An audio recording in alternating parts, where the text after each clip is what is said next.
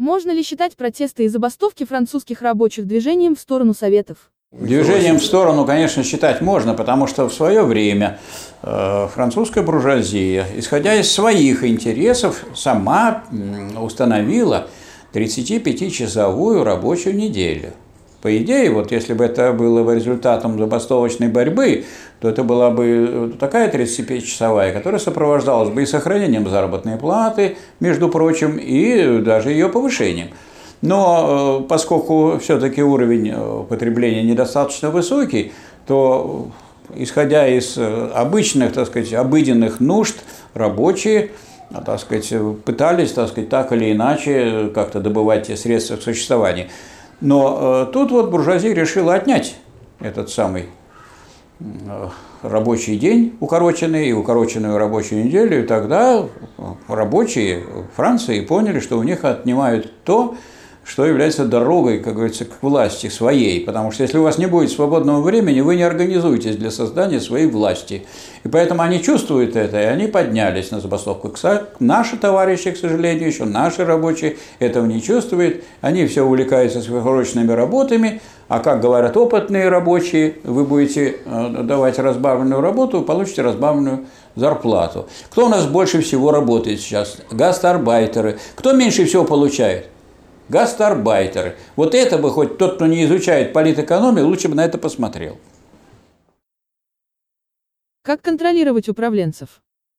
Ну вот вся система советов, она и существует, существовала для того, чтобы контролировать. Ведь в чем был смысл советов? Советы предполагали выборы от коллективов. Вот э, для того, чтобы сформировать городской совет, надо, чтобы было крупнейшее предприятие, направили своих депутатов. Ну, а мелкие соединились бы, тоже направили своих депутатов.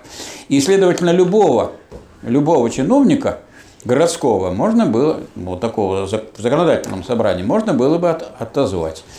Потом была дырка у нас в законодательстве. В чем состояла она? Что вот городской совет или областной мог бы послать наверх на съезд советов Э, человека, не прошедшего через коллектив. А вот если эту дыру закрыть, то получается так, человек уже э, делегат съезда совета, он уже во ВСИКе, он уже чуть ли не этот э, глава государства, а его отозвали с завода, и он улетел. Угу. Вот Ленин говорил, что самое главное демократическое правило и демократическое право – это право отзыва. И если вы его установите, а это советская власть предполагает, практическую возможность этого, то тогда вот этому всевластию бюрократов будет положен конец. А если нет, то и нет. Расскажите про закон неравномерного развития при социализме. Значит, такого закона неравномерного да. развития нету. Есть закон неравномерного развития Ведь, капитализма в эпоху империализма. Такой закон есть. Да. И излагал Странно. его Ленин так, что вообще во всякое товарное хозяйство предполагает, что разные товаропроизводители в разной степени продвигаются вот в решении своей конкурентной борьбе. А когда идет речь об империализме, уже о крупных таких гигантских монополиях, это уже относится и к государствам. Не может быть одновременно с одинаковой с одинаковой скоростью развития разных э, стран. И есть в этом неравновесие. А закона неравномерности развития в пределах одной страны просто нету. А неравномерное развитие, конечно, есть. Все абсолютно равномерного никогда не бывает. Поэтому неравномерность бывает во всем. Даже в развитии одного человека правая рука никогда не бывает такой же развитой, как левая. У левши она более развита, да, у него правая не такая развитая и так далее. Поэтому я думаю, что здесь это выдумывание законов ни к чему хорошему не ведет. Не надо это делать. В каких случаях применим термин «общенародный»? Наверное. Я бы сказал, для того, чтобы уйти от общественной собственности, чтобы, э, так сказать, под видом э, того, что вы говорите об общенародной, так сказать, не употребляя этот термин, дальше его превратить в государственное, а государство изменить и сделать его частным, потому что, скажем, если вы сейчас имеете государство, это частная собственность класса капиталистов. Поэтому слово общенародное вообще не применим для решения вопроса о том, коммунизм или не коммунизм мы строим. Не применим, потому что народ никогда, неорганизованный народ собственником быть не может, он толпа если он не организован в общество социалистическое или коммунистическое. Ну, если организован, если все-таки эта организация идет еще от Советов с реальной властью, да, вот которая, говорить, в общем, да. управляет реальной собственностью на средства производства, да.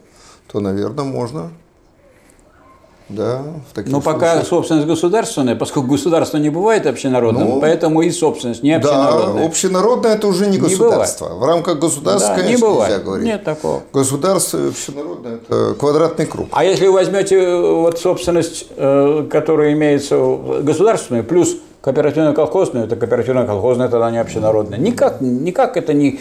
Тем не менее, посмотрите, сплошь и рядом общенародная. Все учебники забиты этим общенародной собственностью.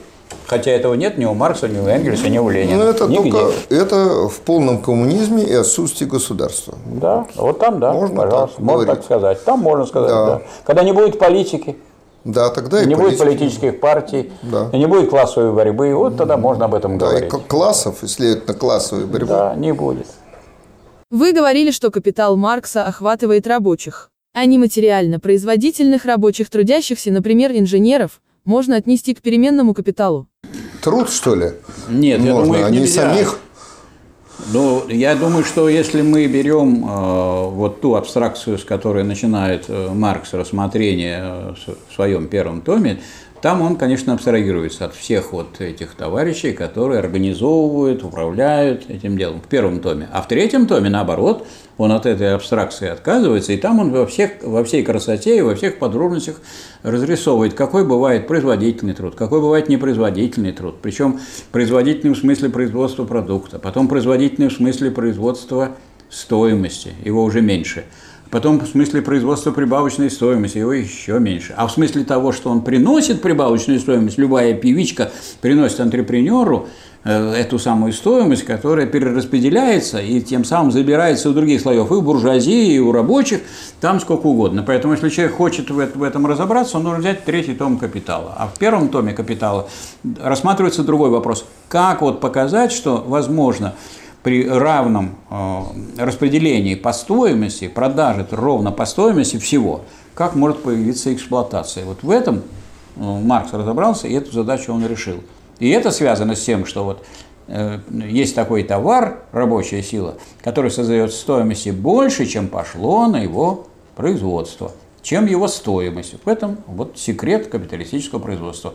И поэтому, решая одну крупную проблему, Маркс остальных проблем абстрагировался в первом томе.